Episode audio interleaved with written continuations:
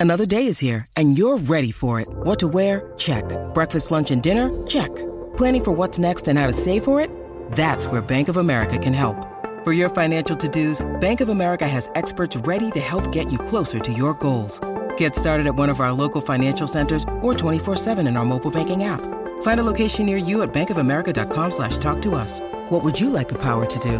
Mobile banking requires downloading the app and is only available for select devices. Message and data rates may apply. Bank of America and a member FDIC. When you need mealtime inspiration, it's worth shopping Kroger, where you'll find over 30,000 mouthwatering choices that excite your inner foodie. And no matter what tasty choice you make, you'll enjoy our everyday low prices, plus extra ways to save, like digital coupons worth over $600 each week. You can also save up to $1 off per gallon at the pump with fuel points. More savings and more inspiring flavors make shopping Kroger worth it every time. Kroger, fresh for everyone. Fuel restrictions apply.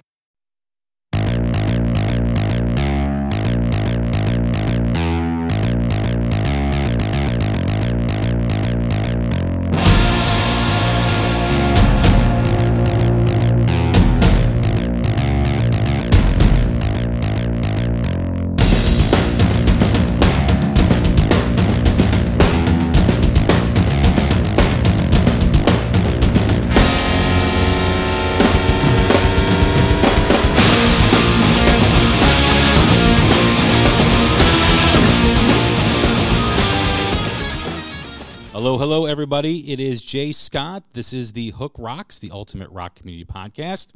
Hope you're staying warm. The chill is in the air. The holidays are upon us, a week away. And we have Sonny Pooney from San Francisco via Milwaukee, Wisconsin, who's also the co host of Podcast Rock City and Growing Up Rock. Welcome aboard, Sonny. That's How right. you doing? Glad to be here, sir. Uh, yeah, part San Francisco, part Wisconsin. I know it's weird, but you know that's just how it is. You got like that that cheese Hare Krishna thing going?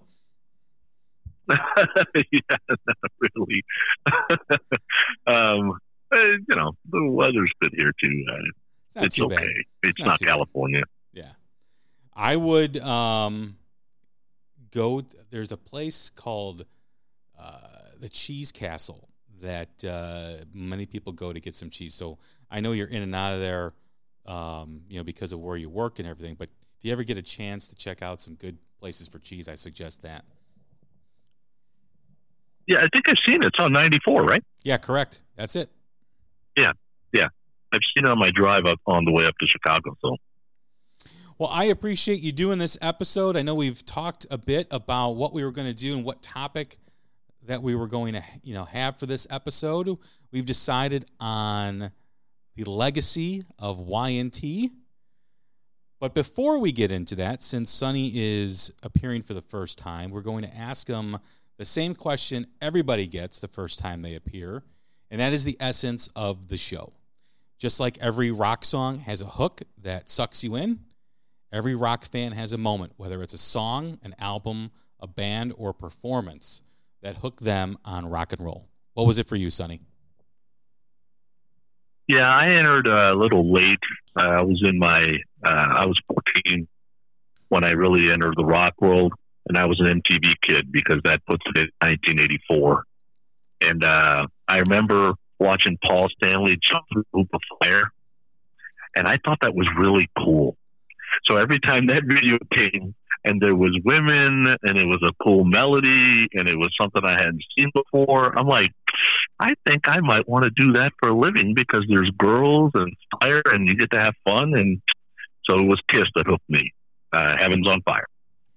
That was a great video. I I still remember the interview on WMET during that tour. I think they were touring with Wasp on that album, and it later became the back of a T-shirt. And this was about midnight on a school night, so I was had the headphones on at a low volume level, and I heard Paul Stanley. Now I'm nine years old, and I hear Paul Stanley say, "Life is like sex. The more you put in, the more you get out." And at that time, I did not know what he was talking about. I just heard the word sex, which was, you know, growing up in a Catholic school and, you know, Irish Italian family. I you know that word, you know, your ears perk up, and I heard Paul Stanley say, say that, and it just made me like the band even more. Yeah, there was something about, uh, and I'm a huge '80s Kiss fan. I know Kiss fans have their own opinions about '80s Kiss, but uh, you know that's kind of where I came in. So Paul has always been the guy for me. Um, later on, I became probably more of an Ace fan than Paul, but uh, you know, he was the guy who was up front and he was the good looking guy and he seemed to have all the women. So, you know, when you're a teenage kid, uh, seems like a cool job. Where did it go from there after Kiss? What was, you know, your next band, your next artist that you got hooked into?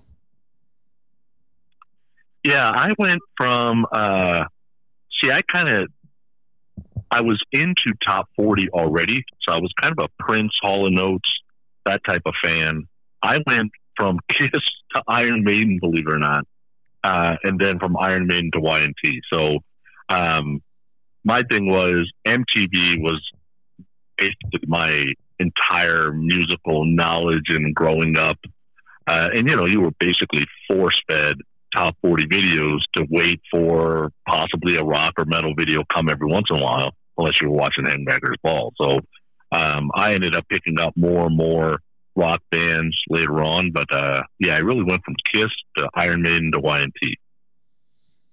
Both those bands had a huge influence too on my youth. Um, I remember being at a neighbor's house, and I've told this story before on the podcast, and I think I've even posted it on Twitter. And I was younger, and he was older, and, and they were friends of my parents, and the kids were older than me and my brother. And I remember just sitting in his room hanging out on a Saturday night and he had this poster from the bottom of the wall to the ceiling of number of the beast. And you know being a young kid and seeing something like that you're mesmerized. You're you don't know what to think. You you obviously know that there's some type of evilness about it because there's the devil at the bottom and there's like this rot crowd that's rioting with pitchforks. You can see their arms and hands in the air. You've got this monster over the devil and again, growing up in Catholic school, that was a big no-no, and that's what attracted it to me even more was the danger element of it, what I wasn't supposed to listen to. And I've made jokes too as well about having covert ops, getting a Ozzy Osbourne album in my house or an Iron Maiden album in my house. I mean, I had to like literally put it outside the window of my bedroom, walk in the house, open up the window, pull it in, and then hide it under like this or that or whatever. But yeah, Iron Maiden resonated with me, and then Run to the Hills, and you saw the, uh, the, the video for Flight of Icarus and the Trooper, and of course Y&T, which we're going to talk about today. That they were a huge impact on my youth and the, and the music I listened to. What was your first Y&T moment? Uh, summer girl, uh, summertime girls video. Um, that really hooked me in, right? Because we were talking about '85, and then I remember I wasn't completely sold on them yet. I'd seen the video. I'm like, oh, they're okay. And then you would start to notice Y&T shirts at high school, and I'm like, okay, that's interesting. And then the Real Genius movie came out, and it was in a scene in Real Genius. I'm like, wait a second, I know that song. Isn't that the same song that has the video? And then uh, I remember being able to see him on Halloween night. Um, a girl that I knew, she goes, "Oh, we're going to go see Y&T." I'm like, "Oh, I don't really know them, but uh, okay." And saw him on Halloween night '86, and oh my god, hooked ever since.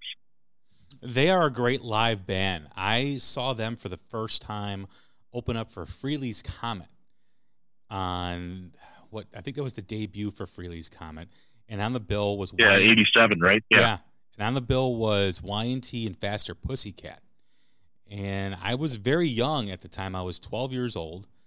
And a friend of mine, I slept over at a friend's, and his parents were out or whatever. And, and we, I don't know how we got down there. We, I know there was a part where we took the L, which is like Chicago's version of the subway, down to the Aragon Ballroom. And that show that Frehley's Comet performed later became Live Plus One which was the EP after the debut album.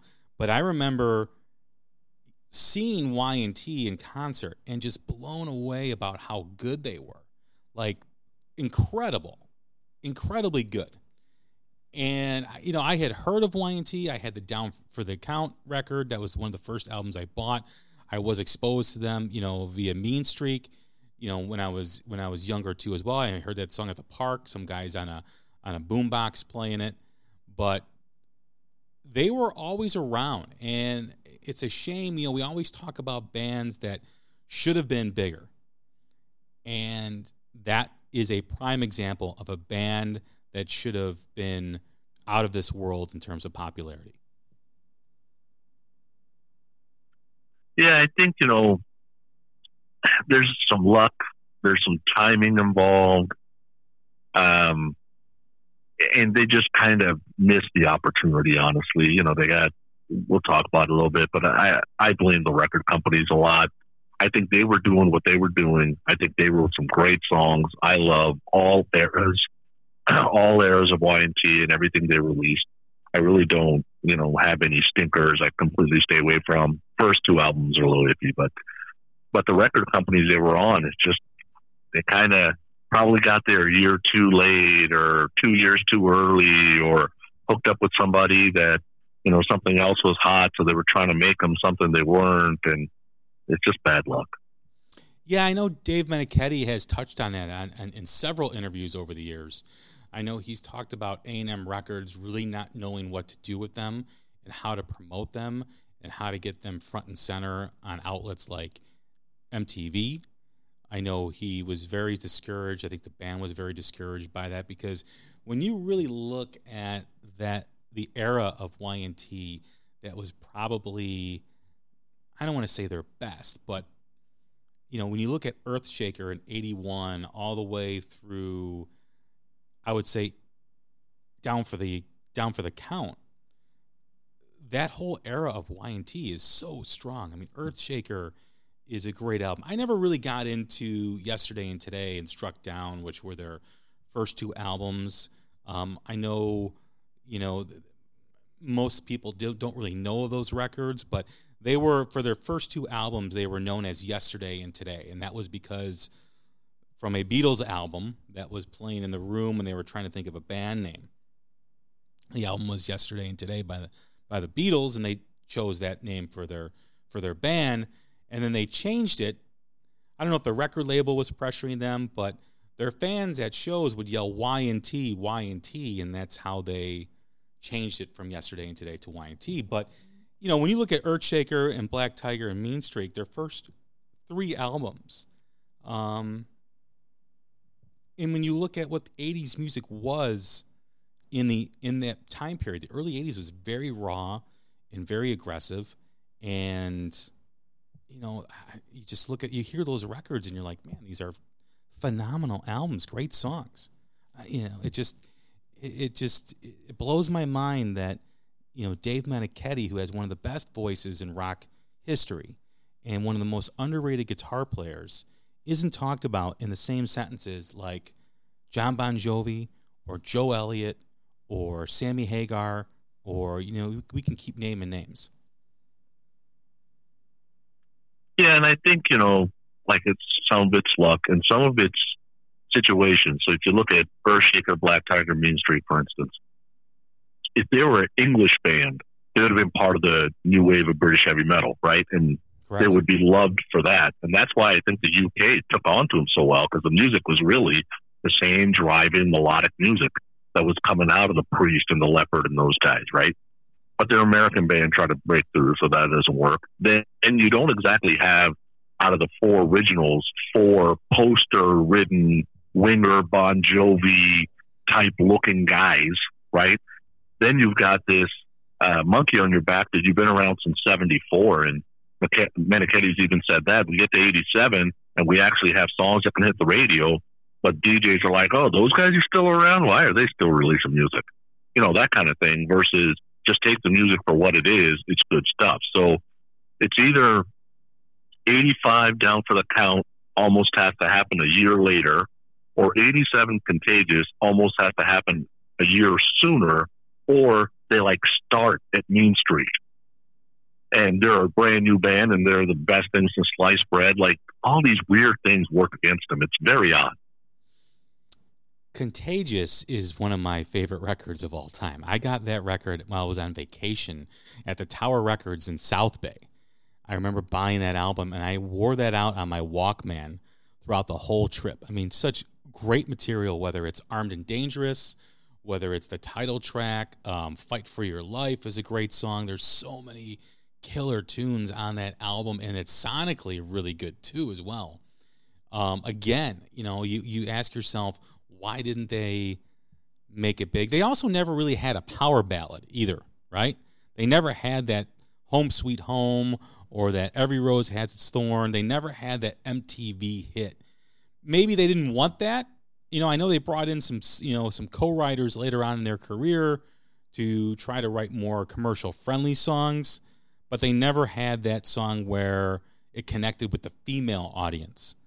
And you look at all the bands that were popular in that era, they all had that connection with the female audience through the power ballad. Yeah, and even if you go to the shows now, it's 65% male, if not more. It's just who they attract. And, you know, I Believe in You is a great ballad, but it just, I just kills me that every rose has its thorn is well known and nobody knows what I believe in you is. But that's that's a whole another topic I could go on for days. Right. Um, but I think you know by the time they get to Geffen and Contagious, they got Aerosmith to deal with, they got Guns N' Roses to deal with. Whitesnake is coming off the, I mean, just taking off like nobody's business. So they went from this label that had no idea what to do with them to a label that probably knew exactly what to do with them, but then got bigger bands to do it with, they still get lost in the shuffle. It's just unfortunate. Well, you you brought up an interesting point about them starting in '74 and DJs having this. Oh, you know, are they still making music? These guys are still around. You just mentioned another band, Whitesnake, who has a very similar history. Started in the you know mid to late '70s. You know, David Coverdale coming off the success of Deep Purple a lot of their earlier stuff is not as well known, of course, since the huge 87 self titled album. Slide It In has a huge cult following. You know, the album that was released prior to that that doesn't get nearly enough credit. I actually think that's a better record than the self titled album. And then Slip of the Tongue kind of got sloppy because the way it was recorded. But they were a band that had a lot of history too. And for whatever reason, they were able to resonate and connect with an audience and you mentioned probably because they were pushed through Geffen, because Geffen really was a machine back then. You talk about Aerosmith, you talk about Guns N' Roses. I mean, they knew what they were doing. I mean, they would they would get their songs on MTV. You know, the radio would soon follow, and all three of those bands had huge hits during that time period. And Y&T, you know, maybe there wasn't enough room for them. I don't know, um, but I I put Contagious and some people may call me silly for doing it or, or you know whatever but i put contagious up with whitesnake's self-titled debut album all day every day. Yeah and uh, uh, black tiger to me is the perfect album. I mean it's yeah. i have one album in my whole life that i've heard that i like better and it'll always be number one to me but black tiger is number two. And that's with appetite out there, and that's with Whitesnake '87 out there, and that's with you know all these slippery when wet and all these albums that sold diamond. Some of them did. Um, I'd put Black Tiger up against any of those albums. But Black Tiger was earlier in the decade, though, right? I mean, that was when rock music was still in, you know, 80s rock was still in that primitive stage. I mean, you know, that was, I mean, I love Black Tiger. I love Mean Streak. The cover of those, of those albums are so iconic, too, as well. Um, but yeah, I mean, like you know, I just think of their catalog, and I think of the band like Whitesnake, who was very similar, and maybe you know, Whitesnake had bigger hair, and they you know presented themselves more you know to the female audience because that really did matter back then, and it still does today. I just think that you know he really when he when he talks about A and M, I've read several interviews with him when he talks about A and M and A&M didn't have the financial powers back then to get your song in rotation, to get your song in the wheel on a radio station. And they and, and MTV after their formative years really started to do that as well. You know, they they really started to you know say, hey, you want your video played during this hour or this time or whatever. You got to give us some money, and that's when a lot of these '80s bands were like, "Wait a minute, we helped build you. You'd be nothing without us." And that is also rumored to be one of the reasons why they pushed alternative rock because of a lot of these record labels and a lot of these bands pushed back on MTV when MTV started coming with their handout in the late 80s and early 90s.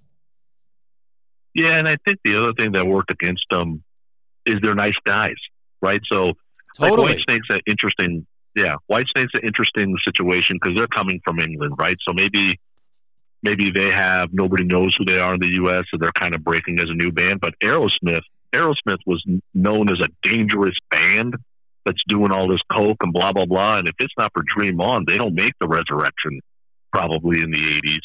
But like you know, you get you get a band that the lead singer goes and kills a drummer drunk, and all of a sudden they're the biggest band on the planet. Like it's, I think part of it is that the the decadence of the decade and you being dangerous and women like the bad boy and you're singing about sex, drugs, and rock and roll.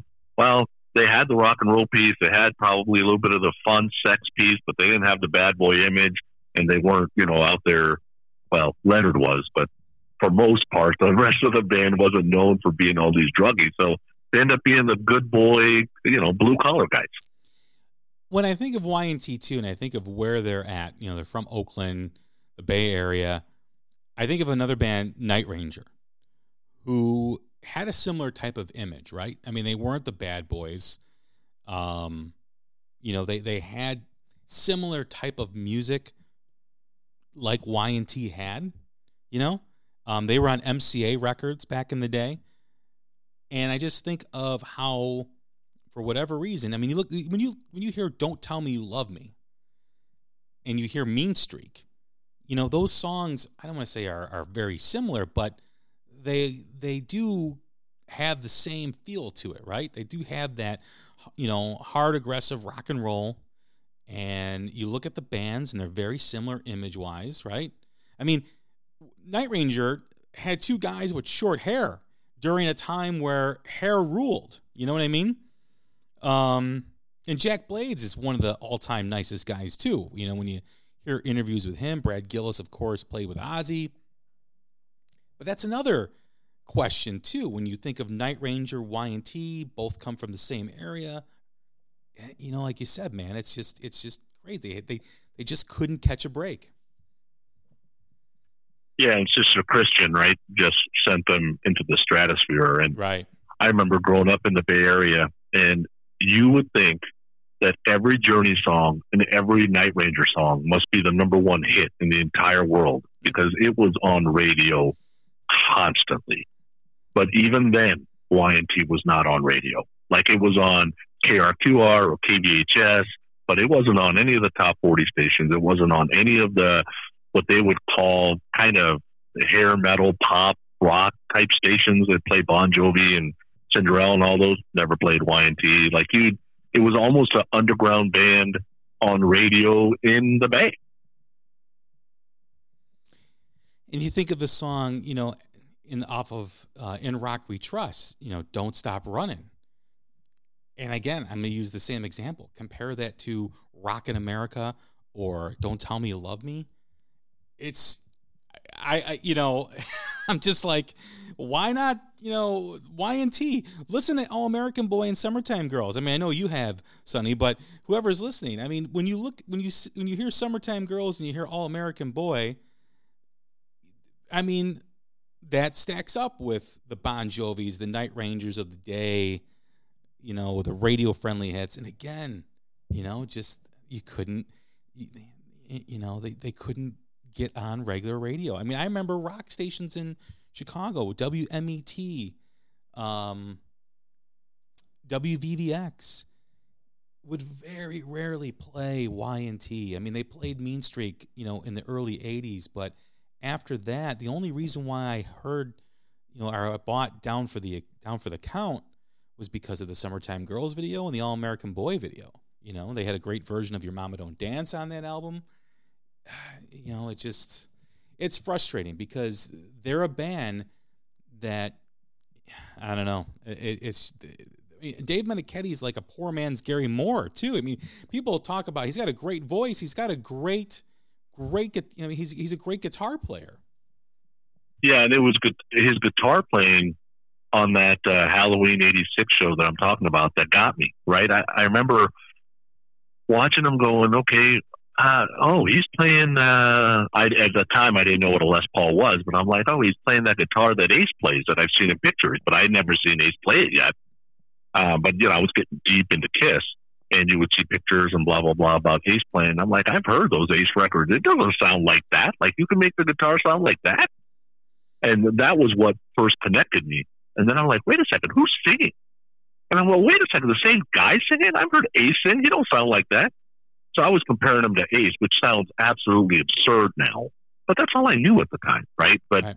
when when I'm introducing people to Y&T, I usually give them my three favorite songs, which is "Anytime at All," "Don't right. Stop Running," and uh, depending on who it is, I might uh, give them "Mean Streak." Depending on uh, who it is, I might give them "Forever." Right? It just depends on if it's male or female, if they're guitar oriented or not. Um, but like anytime at all, it should have been a hit on top 40 radio. There's absolutely no reason why it shouldn't be. I love that song. I, am it's catchy as hell, yeah, right? Totally. Like when you when you, you know you're telling me about it, and I start singing it in my head, and then you know we just got done talking with Night Ranger, and you and you you know I hate to keep bringing them up, but because they're from the same area, because they kind of had the same type of vibe and image. You know, Night Ranger maybe had a little bit more keyboards in their songs, but you you know you listen to Rockin' America, Don't Tell Me Love Me, When You Close Your Eyes. I don't see any difference between. I mean, I'm I'm not talking songs or music, but in terms of why Night Ranger is more popular today or popular back in that era than YT. I don't know why. I don't know why you know, you mentioned Forever. Forever is a phenomenal tune. Okay. Um, I like uh, Rhythm or Not from Contagious, which is I love that. I love that song. I love the vibe of that whole tune. I like uh, Rock and Roll, Gonna Save the World. I like Straight Through the Heart. Um, and of course, you know, Mean Streak and and uh, I mean, there's just so much in their catalog. There really is and there's some fun songs in there and and catchy to uh, catchy melodies, clever lyrics. Like I I asked uh, Dave when we interviewed him. I said, "What is a tambali?" Like I don't even know what a tambali is. right? I'm assuming he's talking about breast, but I don't know. what did he say? Right. uh, he just said it's a you know it's a philism because because okay. we were talking to him about like when when Phil writes you know, uh, hey baby, do fries come with that shake in rhythm or not? I'm like, are you looking at it going, do I have to sing this? Like, you want me to sing this for serious? Um, but he said he just went along with it because it was fun, right? And you know, their videos were a little probably more goofy than most, so that probably didn't entice uh, yeah, MTV huge. But that was wasn't it also during the time? I mean, you think about those goofy videos. You know, you think about movies like Better Off Dead, and you think about movies, uh, you know, those John Cusack movies. You know, early on, uh, I forget the name of the other one. They had a, the honeymoon suite songs in there. Um, there was a there, you know, they had you had Porky's, and you had Police Academy, and you had all those movies back then. You know, so I get the goofy vibe, right? Because that was kind of accepted yeah, the, you know, those movies didn't exactly win Oscars either. Right. I guess right. we're not talking about the Grammys, but you know, I, you know, when I look at uh, videos, I'm talking about like the Duran Duran productions. Yeah. Right. Like some of the Def Leppard videos that were part, you know, fire, part medieval, part, you know, there's just a little danger to them. And there's a piece of rock that has to have some sort of bad boy rebel image uh, for people to get it sometimes. I mentioned, and that, you're right. Night Ranger didn't have it either. Right, but um, but you like you said, they had Sister Christian, right? Um, yeah, and you know that's one of the biggest songs of that decade. and I mentioned it at the beginning of the episode, right? You know what what attracted you to Kiss Heavens on Fire? What attracted me to Iron Maiden? You know, the danger element, right?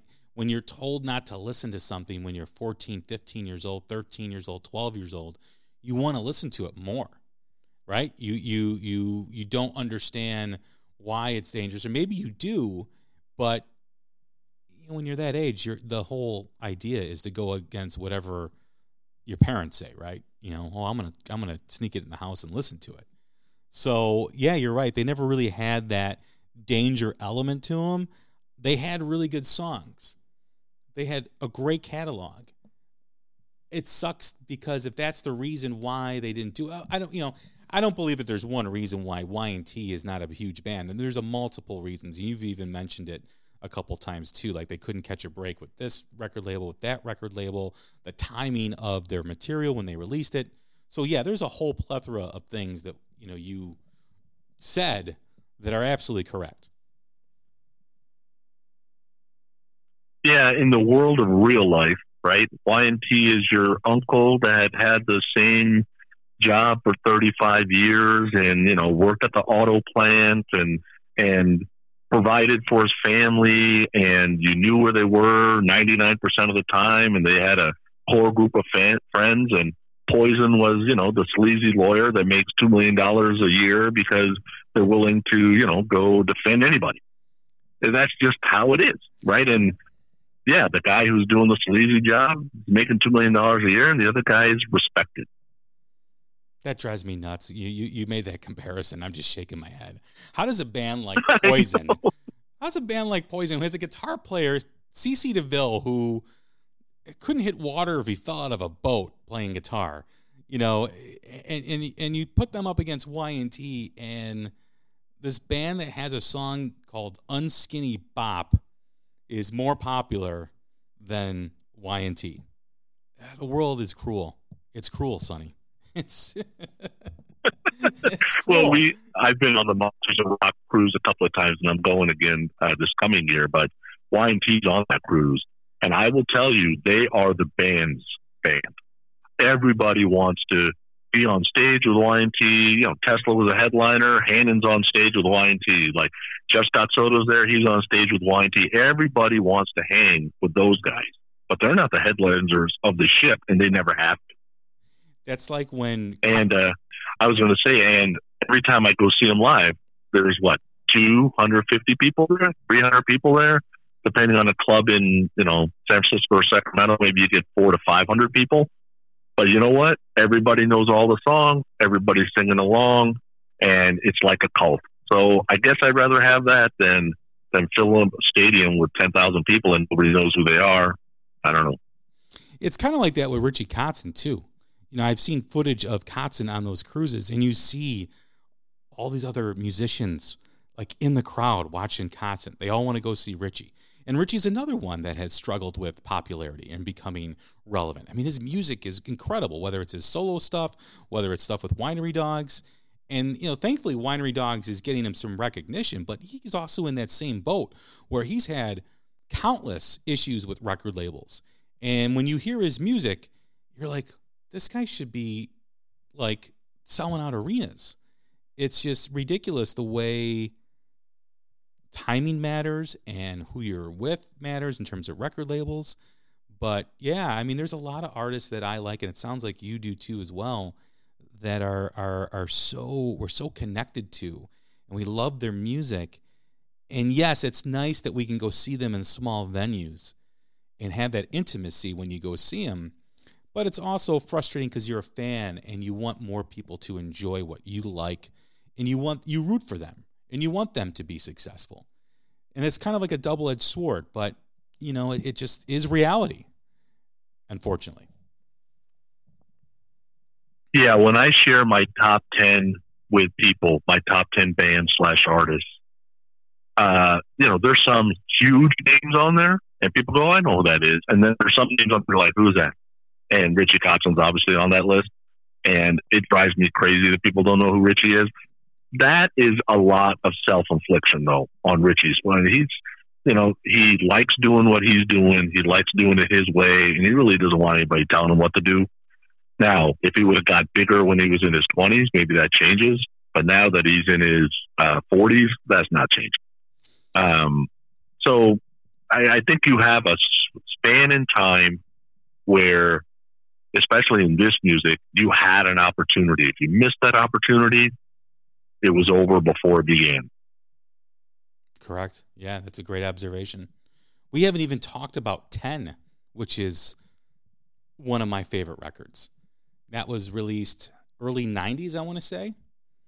Um, yeah, 1990, I think. Yeah, and and just I mean that whole record I oh I, I remember when I got that I fell in love with that record. I mean the song 10 Lovers and Don't Be Afraid of the Dark and She's Gone. Ah, you know.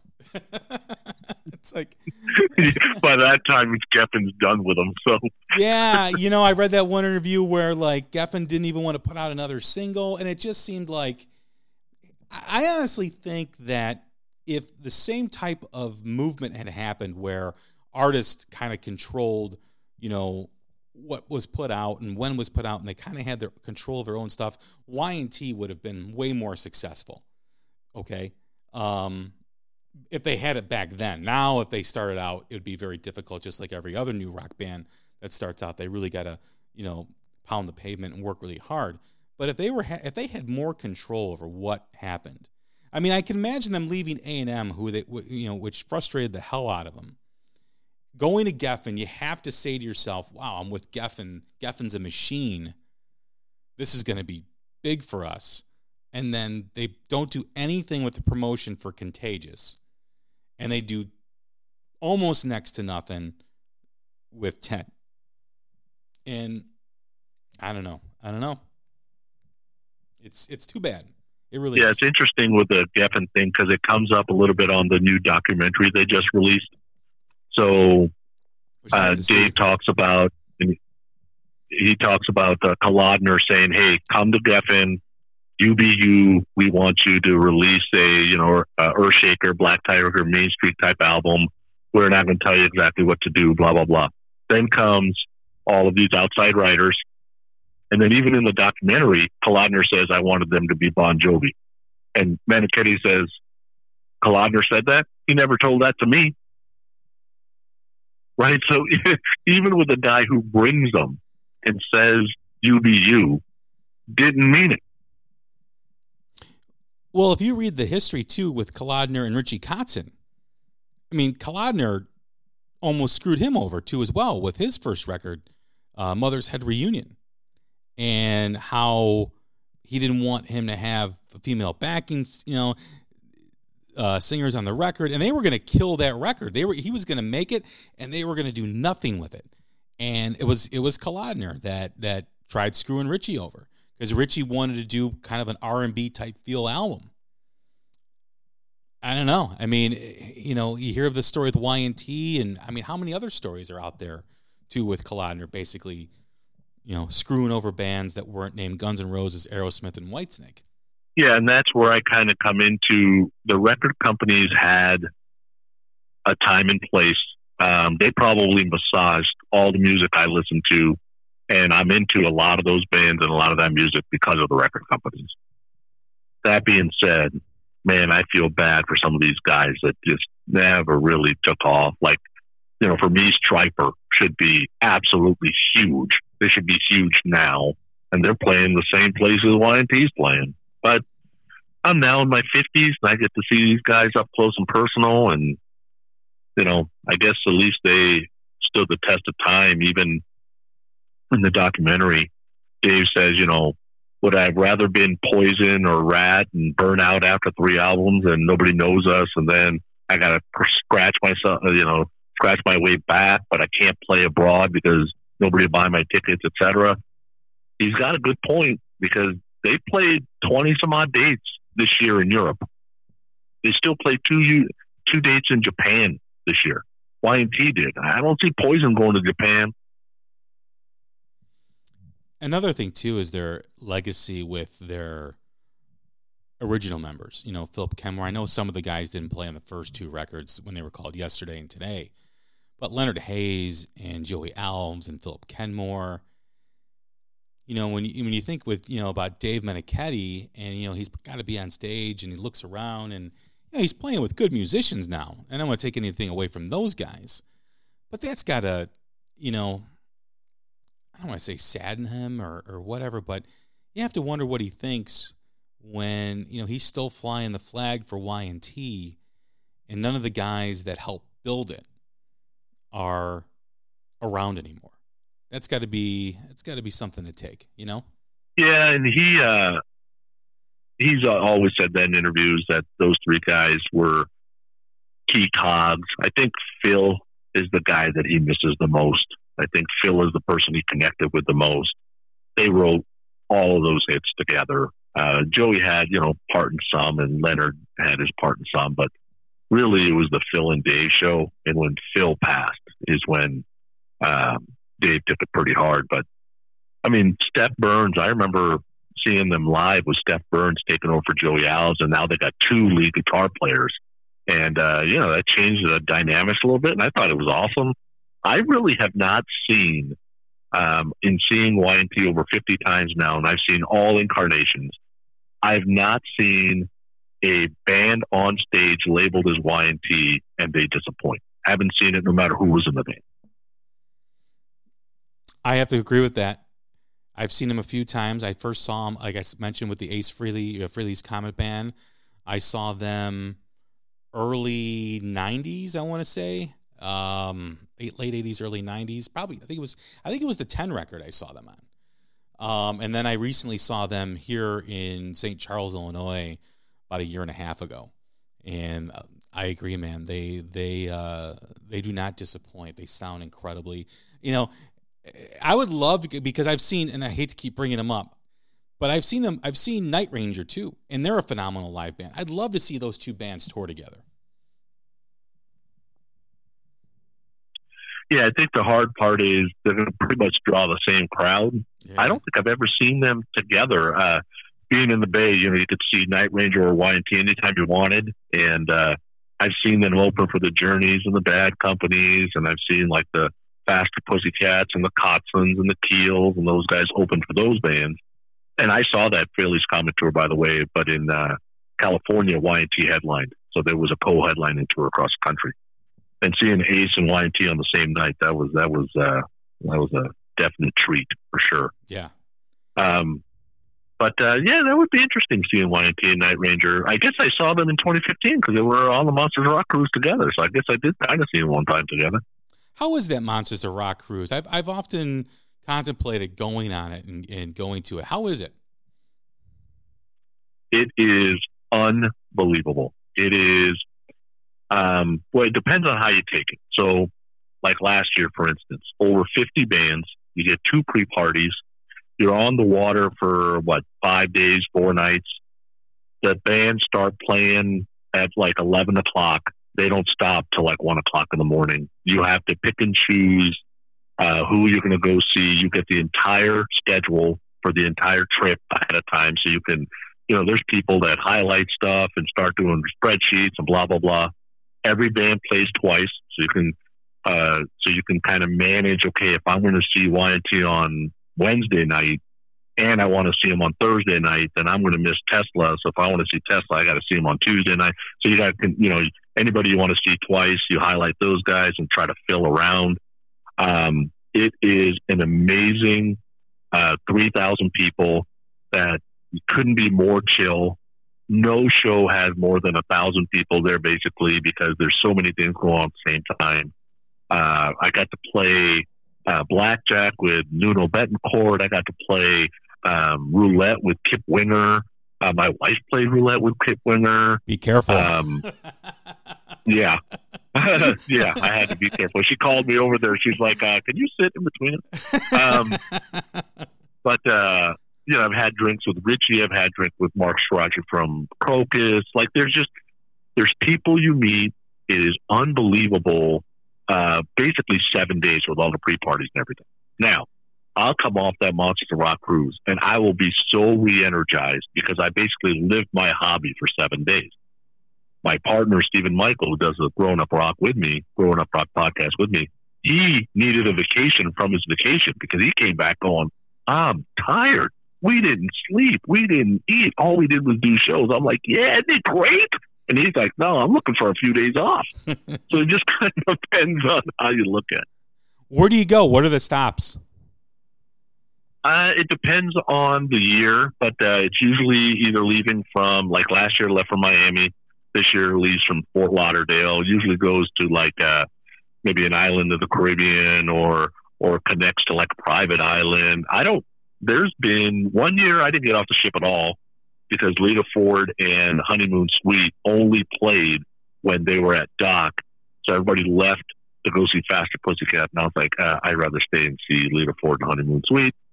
Um, last year I caught off the boat though, and uh, it was okay. Um, but uh, usually the stops aren't huge for me. It's huge for other people, but uh, I'm there to see the band.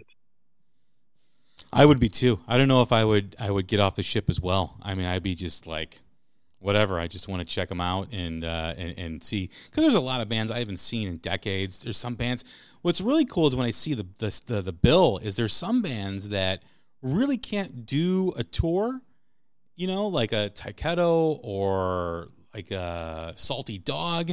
You know, I've seen them on the bill a couple of times or, or whatever. So they can't really do much because, you know, not a lot of people are going to go see them if they, you know, if they have the expense of doing a tour across the U.S. I mean, they might get 30 people at a show at different clubs, but here they're able to play for a thousand people, probably twice during the cruise, and they make some money. They make they they they are able to support and themselves and, and, and make a few bucks while while they're doing it. Yeah, so you know, great example. You're dead right. Great example is Soto or Jeff Scott Soto. He he can't sell ten seats. He can't do a U.S. tour. He couldn't even do it after he got out of Journey. I mean, he's he did like fifteen or twenty dates, and he couldn't make any money. Um, Eclipse, they can't even cut in the states people don't even know who they are. They were incredible live.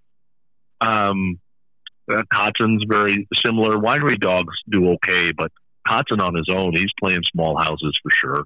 Uh, some of these guys only get back together to do that show, like Lies, Deceit, and Treachery, which was three fourths of the Bullet Boys, only did that show. Um, so, yeah, there's things on the cruise that you won't get anywhere else. But for the money and to see basically a hundred shows if you wanted to. Uh, it's uh, it's packed pretty good. That first year, I don't remember eating, and I'm a big guy, and I don't remember eating because I remember having time. I'm definitely doing it in 2021. I'm going to do it. I've been thinking oh, there about, you go. I've been thinking about it for a couple of years, and I'm like, eh, you know, I don't know if I don't know if I can find someone to go with because you know my friends are either married or they're not that much into music like I am and I'm just I'll just go by myself. You know, I mean, I'm sure I'll I'll find people to hang out with and enjoy things with, and and uh, yeah, it sounds like a like an absolute blast. Yeah, it's uh, yeah, you'll find people. That part's not a problem. My best friend's going with his brother. They're staying together. Uh, Steven and his wife are going. Me, I'm going with uh, two of the Hotter Than Hell podcast guys uh, firemen. Oh my God, those guys are going to be nuts. We're sharing a room. Um, so yeah, there's there's uh, you'll meet people. That that is not a problem at all.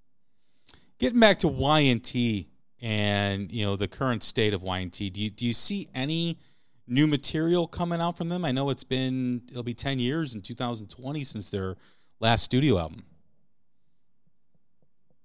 Yeah, honestly, I honestly don't need new material. I liked the acoustic classics thing they did, which was a EP of uh, basically acoustic hits from their past. I'm fine with that. I don't really need new music. If you want to drop a single here or there, I think it's going to be very weird writing without Phil. Um, and I'm sure Aaron do a great job. I'm not worried about that part. But there's you know there's just a magic that um, like a you know Jon Bon Jovi and Sambora have that wasn't there on his solo album. You know what I mean? There's just and neither one. Sambora didn't have it, and Jon Bon Jovi didn't have it. It was like it was missing. Yeah. Um. So I don't technically need new music. And reality is why. I mean, they're they're going to play for the same people. They're not going to get any new uh, listeners. You're basically at the mercy of me telling my kids about it, my kids have seen them live and love them. My son is totally into Y&T, so you got one there. Um, so that's kind of how this band's probably going to live on. But after Dave's done, which he's in his late sixties, Y&T's done. I mean, this isn't. There's no Y&T 2.0. You know what I mean? So they probably got what five, six years left in them, and then Dave, um, you know, retires in the yonder and lives out his years. But I can't imagine him being out there 75, 76 years old carrying the show because the other guys are great, but Dave's the show. I imagine, though, as an artist, Dave Meniketti needs that outlet of making new music. I mean, you know, he's been performing for five decades, right? Four decades at least. And, you know, he's writing music. He's always, you know, he has to have that creative outlet. I imagine if for anything, a new album would be for him, you know, for for to get rid of that that those creative juices that have been building up and material and whatever he's been writing about. Maybe he puts it out on a solo album. That's always a possibility, but I imagine he's got to do something to, you know, to uh, cure his his uh, his need for creativity. Yeah, and I think um, part of the creativity piece for him is when he's playing his solos during the show every night. There's some that are tried and true; they do not change. Like the solo for Forever, Rescue Me, they're not changing. He's playing it note for note what's on the album. But then if he's playing for a I'll cry for you or I believe in you or he's riffing a little bit, he himself will tell you he has absolutely no idea where his fingers are taking him that night. So that's really where the creative juices kind of end up flowing through is through his guitar. I don't think it was ever through his words anyway. If there is a song or a group of songs or an album or two that you would recommend to someone who's listening to this who's never really been in y- into Y&T, maybe he's heard of them or she's heard of them, what would you recommend? I would say that if you love high and dry better than you love Pyromania, then you want to go to Black Tiger and Mean Streak. If you love Slippery When Wet more than you like Judas Priest, start it down for the count or Contagious. Um, if you want new, newer, more modern sounding uh, but with a little bit of '80s flair, just start a Face Melter. That'll that'll get you going right out of the gate because there's some great songs on there. Um, so there's plenty of places to start. It just depends on what you're into. What's your opinion on Earthshaker? Uh, I like it. Uh, there's there's a few songs on there I don't usually go back to. Um, there's some classics on, on there, obviously like Hurricane, etc. Um, but the the three albums for me that I absolutely listen to every song without fail if I even put the album on is Black Tiger, Mean Streak, and Down for the Count. Because Down for the Count was my first Y&T album, also. So those are the ones that if it goes on, I'm listening to the entire album. Um, Contagious is close, but there's a song or two there I skip. Um, and same thing with Earthshaker. There's there is something that happens to Dave's voice when he gets to Black Tiger. It smooths out just a little bit more than what he had in Earthshaker. And by the time he gets to Contagious, um, he's at probably peak voice. Um, and even you can even hear it on 10. After that, he gets to raspier a little bit. So, you know, there's that bang zone of a rock singer in their 30s. He kind of hits that right around that time frame. That's interesting you say that because I've always thought as he progressed through the catalog, through all the Y&T albums, his voice got stronger his voice had more depth, it had more emotion in it um, than the earlier stuff, definitely. Yeah, I think he himself would tell you that was confidence based, right? That as uh, as life went on and they had a little bit of success, um, he was feeling better and better and better about his voice for sure. And then you know, in Rock We Trust is an album that you know had more of a I hate to use the word pop, but more of a radio friendly flair. I think um, when you compare it to Black Tiger and Mean Streak. I, I think that's a perfect album that shows the evolution into Down for the Count.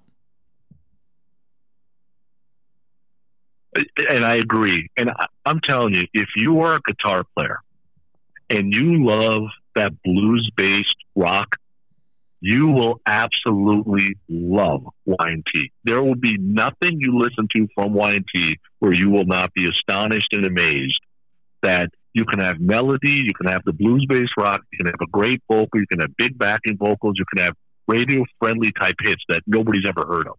Anybody that's into that kind of music that I've introduced to Y&T, they go buy the entire catalog and they thank me forever, for sure. We didn't even touch on Open Fire. We haven't even gotten to their live album, which is a way underrated live album too, as well.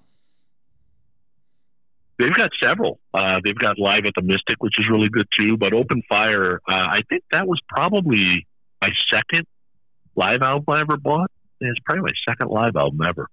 Um, but I'd already seen them live a couple of times. I was like, oh, I just I need that for the car, if nothing else. You know what I mean? Yeah, no, I've always loved Open Fire, and you know, especially you know having it come out in the mid '80s.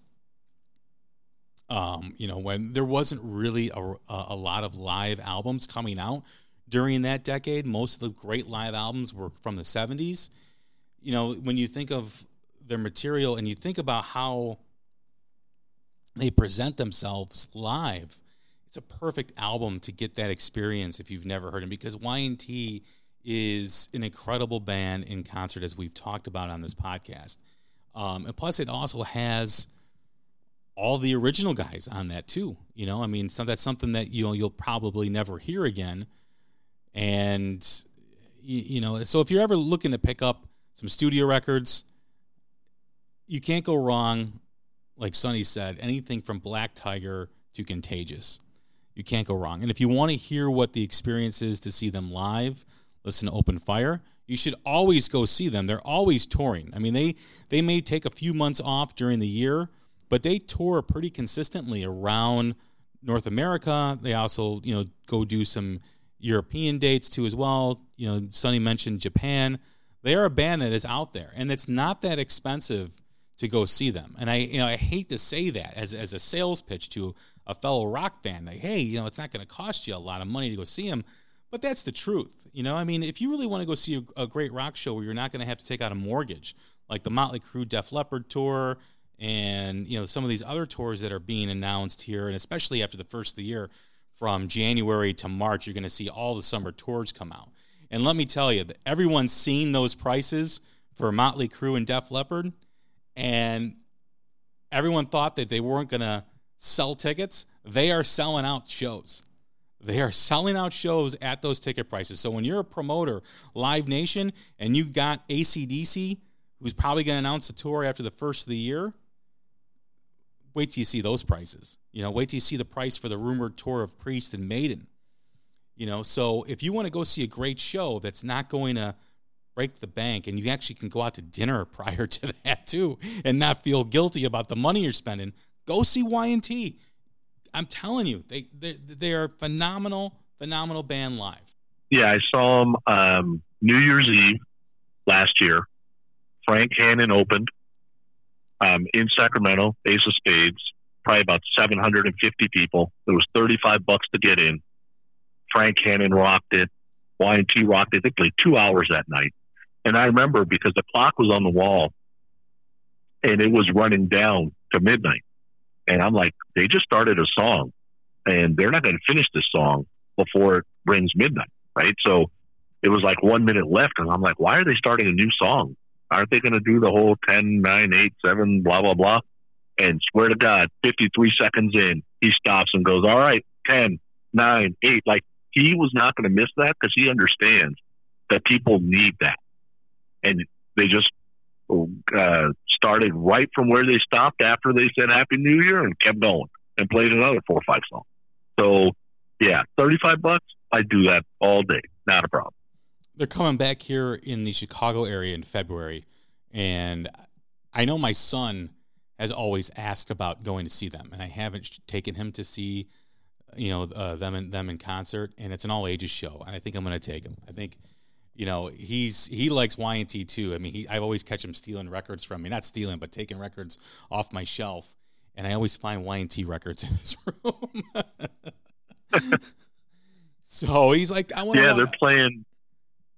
yeah, they're playing this year, December 27th in Berkeley with James Durbin opening. Oh wow. Okay. yeah. Where's that at? Uh, Cornerstone in Berkeley, Okay. California. Yeah, on the 27th. Real quick before we wrap up, did I, do I remember this correctly? Did Jon Bon Jovi and Dave Meniketti write material for one of Cher's solo albums? I don't know that. I don't. I don't know if Dave was involved in uh, anything Cher's done. I've not heard that before. Or you know, did Dave and Jon Bon Jovi collaborate on on a lot of stuff? Because I know Jon Bon Jovi's a big Y&T fan. Yeah, unless it's uh, unless they did something for We're Stars, you know that Hear 'n Aid thing. Yeah, I'm but not Bon sure. Jovi I've was not- not was not involved in that.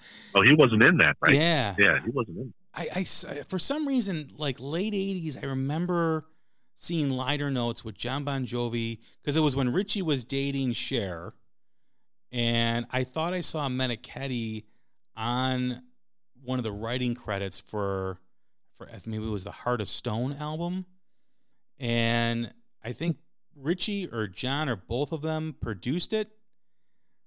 And I know there's some sort of relationship with Jon and Dave. I could be wrong on that. I may, I may be remembering this completely, you know, incorrect, incorrectly. But I, I seem to remember that happening early '90s, late '80s.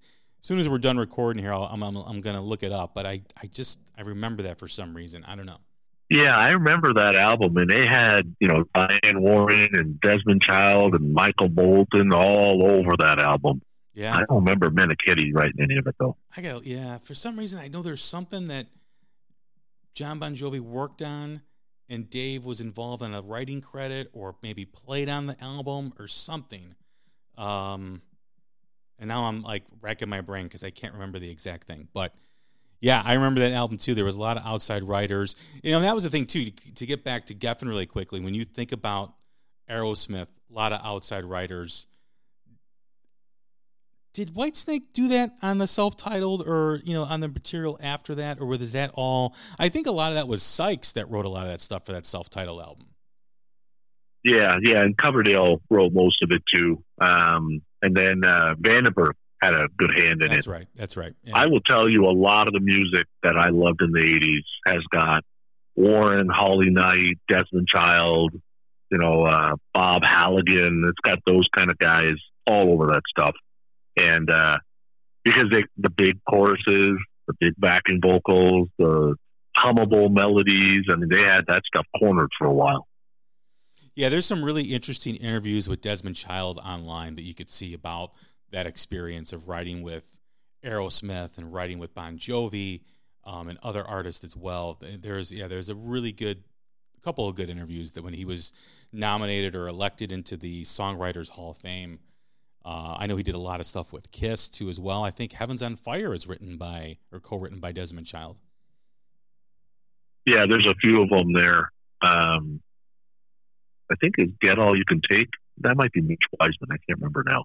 But yeah, Desmond was in and out of the Kiss camp for a little bit. Yeah, Kiss really didn't have an you know a lot of options after Vinnie Vincent left because you know say what you want about Vinnie Vincent, Vinnie Vincent can write a song and write good music. And when you look at Creatures of the Night, when you look up Lick It Up, a lot of that stuff is from old demos from Vinnie's previous bands that he was in, you know, when he was recording. Plus, also Kiss Kiss also wrote with Bryan Adams and a few other writers too as well.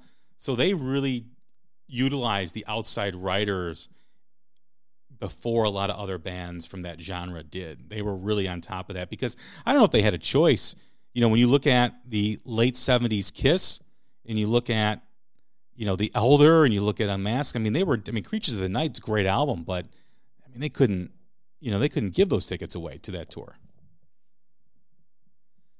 Yeah, and I think you know you have to change things up a little bit at who Vinnie is as a person and what he's become and how he's handled his business stuff. I'll leave that alone. I love Vinnie Vincent Invasion. I love a lot of the stuff Vinnie wrote for Kiss. There's no doubt, but there is there is something about entertainers and sometimes athletes that for whatever reason, they don't handle success well. And, uh, you know, like even in the athlete, like Josh Gordon just got suspended again indefinitely. And Yeah, come on. I saw that. Like you got the world in the palm of your hand. And is there something about they just? I think Gene's right. People, some people just can't handle success. they sabotage their own careers, man. They can't get out of the way. Yeah. Well, in closing here, Sonny, I really appreciate you doing this. This was a great conversation. I've been jonesing for a Y&T conversation for a long time. And, you know, when I talk to some of my friends about Y&T, it's like deer in the headlights. So I really enjoy this. Um, if, if you love podcasts, Sonny does a great job with his.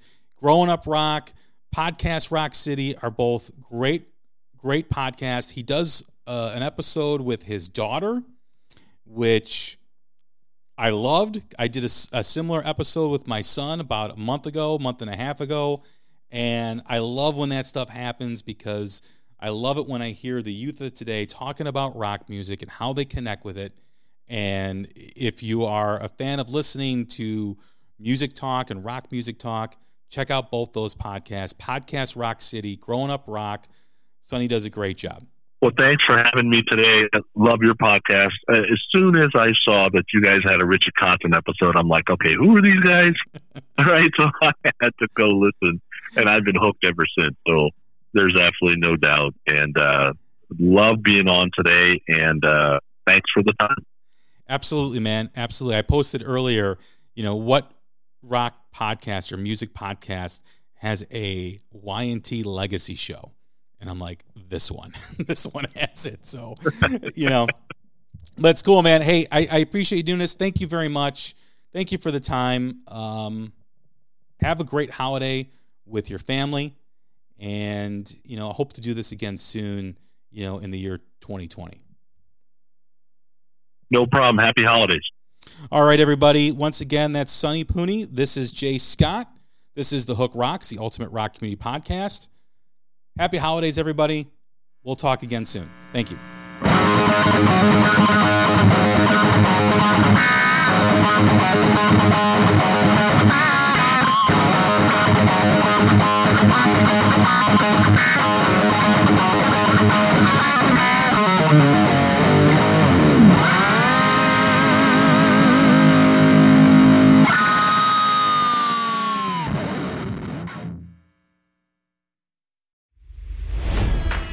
It's NFL draft season, and that means it's time to start thinking about fantasy football. FantasyPoints.com features industry leading experts and prognosticators using proprietary hand charted data to help you score more fantasy points. FantasyPoints.com is the place to go for whatever kind of fantasy football you play. Whether you play fantasy football, daily fantasy sports, or do a little bit of everything, Fantasy Points has the meticulously researched content to guide you to victory. And why wait for the fall? Fantasy Points also covers the new spring football league, the UFL. Join the guru, John Hansen, Scott Barrett, Joe Dolan, and other massive names in the fantasy football universe with an exclusive offer. Use code Pantheon for 15% off any fantasy points package, including the all in package, with access to every article, tool, and data nugget that Fantasy Points has to offer. That's fantasypoints.com and code Pantheon for 15% off at Fantasy Points. Fantasypoints.com, code Pantheon. Score more fantasy points.